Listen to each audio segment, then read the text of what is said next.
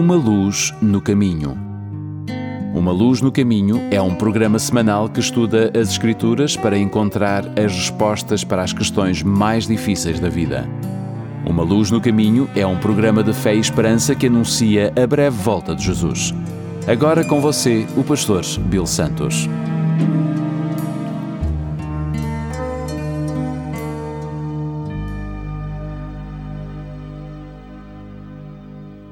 Bem-vindo ao programa Uma Luz no Caminho. O meu nome é Bill Santos. Muito obrigado pela sua presença aqui conosco. Se você está sintonizando pela primeira vez, muito obrigado por estar aqui. Quero que você saiba que todos os nossos programas anteriores estão disponíveis no nosso website umaluznocaminho.com e na nossa página do Facebook. Não sei quantos de vocês se lembram da notícia que dizia que o mundo era para ter terminado no dia 21 de dezembro de 2012. Bem, como você pode ver, isso não aconteceu.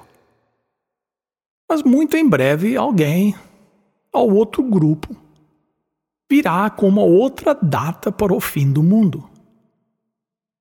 Será que a Bíblia tem algo a dizer sobre essas previsões?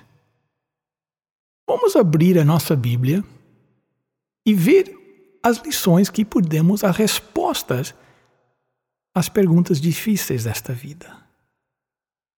Quando é que este mundo vai acabar? Falando sobre o fim do mundo, Jesus disse em Mateus capítulo 24, verso 36: Daquele dia e hora, porém, ninguém sabe, nem os anjos do céu, nem o Filho, senão só o Pai. De acordo com a Bíblia, quantas pessoas sabem quando o mundo vai acabar? Ninguém. Nem mesmo os anjos do céu. Só o Pai. E mesmo assim a questão permanece, embora não possamos saber a data exata do fim do mundo. Será que é possível saber quando a segunda vinda de Jesus está próxima? Creio que a resposta a essa pergunta é sim. Vamos mais uma vez a São Mateus, capítulo 24, nos versos 32 e 33. Lá nós lemos o seguinte: aprendam a lição que a figueira ensina. Quando os seus ramos ficam verdes e as folhas começam a brotar, vocês sabem que está chegando o verão. Assim também quando virem acontecer estas coisas, fiquem sabendo que o tempo está perto. Jesus disse: Você não pode definir a data exata do meu retorno, mas existem coisas que você pode olhar que vão indicar que a minha vinda está próxima. Respondendo à pergunta dos discípulos, no verso 3 de São Mateus, capítulo 24, lá nós lemos: E estando ele sentado no Monte das Oliveiras, chegaram-se a ele seus discípulos, em particular, dizendo: Declara-nos quando serão essas coisas, e qual será o sinal da tua vinda e do fim do mundo. E começando no versículo 4, Jesus dá-lhe os seus sinais. São Mateus capítulo 24, verso 4 diz: Jesus respondeu: Cuidem que ninguém os engane, pois muitos virão em meu nome, dizendo Eu sou Cristo, e enganarão a muitos. Vocês ouvirão falar de guerras e rumores de guerras mas não tenham medo. É necessário que tais coisas aconteçam, mas ainda não é o fim. Nação se levantará contra nação, e reino contra reino. Haverá fomes e terremotos em vários lugares. Curiosamente, Jesus começa dizendo: tenham cuidado para que ninguém os engane. Então, ele fornece uma lista de acontecimentos. Agora, o cético olha para essa lista, essa lista e diz que aqueles não podem ser os sinais. Guerras, terremotos, fomes, sempre tivemos aquelas coisas. Como podem essas ser os sinais do fim do mundo? Bem, uma coisa que o cético não faz é ler além do verso 7. Porque se você apenas ler o versículo 8, as coisas se tornam muito mais claras. Vamos ler São Mateus, capítulo 24, no verso 8. Mas todas essas coisas são o princípio das dores. Vê, Jesus não está dizendo que nunca tivemos guerras, ou, ou terremotos, ou fomes, ou doenças. O que ele está dizendo é que quanto mais nós nos aproximamos do tempo do fim, então, como o processo de parto, essas coisas vão aumentar em frequência e em intensidade. E eu acredito que é exatamente onde eu e você estamos no curso da história humana. Eu acredito que nós hoje estamos vivendo à beira da segunda vinda de Jesus Cristo.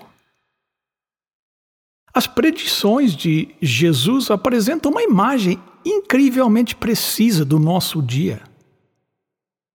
Ele está falando sobre acontecimentos de, de nosso tempo. Ele fala de sinais no, no mundo da religião, sinais no mundo da política, sinais no mundo na, da natureza, sinais no mundo da nossa vida social. E hoje, esses sinais estão aparecendo nas manchetes estampadas em nossos jornais diários. Vamos examinar cada uma, cada um desses sinais individualmente. Jesus disse que pouco antes do seu retorno, haverá algo terrivelmente errado no mundo da religião. São Mateus capítulo 24, no verso 5. Porque muitos virão em meu nome dizendo eu sou o Cristo, e a muitos enganarão. Jesus diz que no trauma do fim do tempo e da incerteza, Milhares de pessoas em busca de sentido seguirão seitas. Eles vão seguir falsos cristos e, e falsos profetas. Afirmando ser profetas, esses falsos cristos apresentarão mensagens que dizem ser de Deus e muitos irão segui-los. Bem, uma coisa é certa: estes falsos cristos não virão com uma placa em torno dos seus pescoços dizendo somos falsos cristos e falsos profetas. Eles simplesmente vão aparecer e aqueles que estão à procura de um líder vão seguir. Depois Jesus passa para o próximo sinal. Ele diz: haverá sinais no mundo da política. São Mateus capítulo 24, nos versos 6 e 7, nós lemos: Não tenham medo quando ouvirem o barulho de batalhas ou notícias de guerras. Tudo isso vai acontecer, mas ainda não será o fim. Uma nação vai guerrear contra outra e um país atacará outro. Um website citou mais de 230 guerras desde a revolta Boxer de 1900. Esses conflitos têm sido responsáveis pela morte de cerca de 40 milhões de soldados e incontáveis milhões de civis. Uma estimativa que eu li afirmou que o número de mortes no século XX, como resultado da guerra, está em mais de 180 milhões de pessoas. Jesus continua. Ele começa a falar de sinais da, na natureza. São Mateus, capítulo 24, no verso 7. E haverá fomes e, e terremotos em vários lugares. Aqui estão mais algumas coisas para observar, disse Jesus: fomes, pestes e terremotos em, em vários lugares. Fomes, imagine, segundo o website worldhunger.org, hoje, 925 milhões de pessoas existem com fome no mundo. Quase um bilhão de pessoas neste mundo com fome. Hoje, agora. Vamos falar sobre pestes. O que, que são pestes? O dicionário define pestes como uma epidemia mortal ou potente Aqueles de nós que vivemos em Toronto lembramos do SARS em 2013 e o pânico que causou ou, o vírus do West Nile, ou dengue, ou febre amarela, ebola, meningite, zika. Terremotos. De acordo com o United States Geological Survey, eles dizem que milhões de terremotos ocorrem no mundo a cada ano. Muitos passam despercebidos, porque eles acontecem em áreas remotas ou têm magnitudes muito pequenas. O National Earthquake Information Center agora localiza cerca de 50 terremotos por dia, ou cerca de 20 mil terremotos por ano. A realidade é que toda a natureza parece estar fora de controle. As tempestades e o tempo estranho nos diz que algo, algo fora do normal está acontecendo. Jesus também diz que haverá sinais no mundo da vida social. Nós vimos sinais em quase todas as áreas da vida, sinais abundantemente cumpridos mas nenhum sinais são mais evidentes para mim do que aqueles no mundo social. Jesus previu em Mateus 24, versos 37 a 39. Pois, como foi dito nos dias de Noé, assim será também a vinda do Filho do Homem. Porquanto, assim, como nos dias anteriores ao dilúvio, comiam, bebiam, casavam e davam-se em casamento até o dia em que Noé entrou na arca, e não o perceberam até que veio o dilúvio e os levou a todos. Assim será também a vinda do Filho do Homem. Qual era o contexto social nos dias de Noé? Como era a vida nos dias de Noé? Veja o que a Bíblia diz em Gênesis capítulo 6, versos 5 e 6. Viu o Senhor que era, viu o Senhor que era grande a maldade do homem na terra, e que toda a imaginação dos pensamentos do seu coração era má continuamente. Então arrependeu-se o Senhor de haver feito o homem na terra, e isso lhe pesou no coração. Que tal hoje? Como é o tecido moral da nossa sociedade no século 21? Eu não tenho o que lhe dizer, você sabe.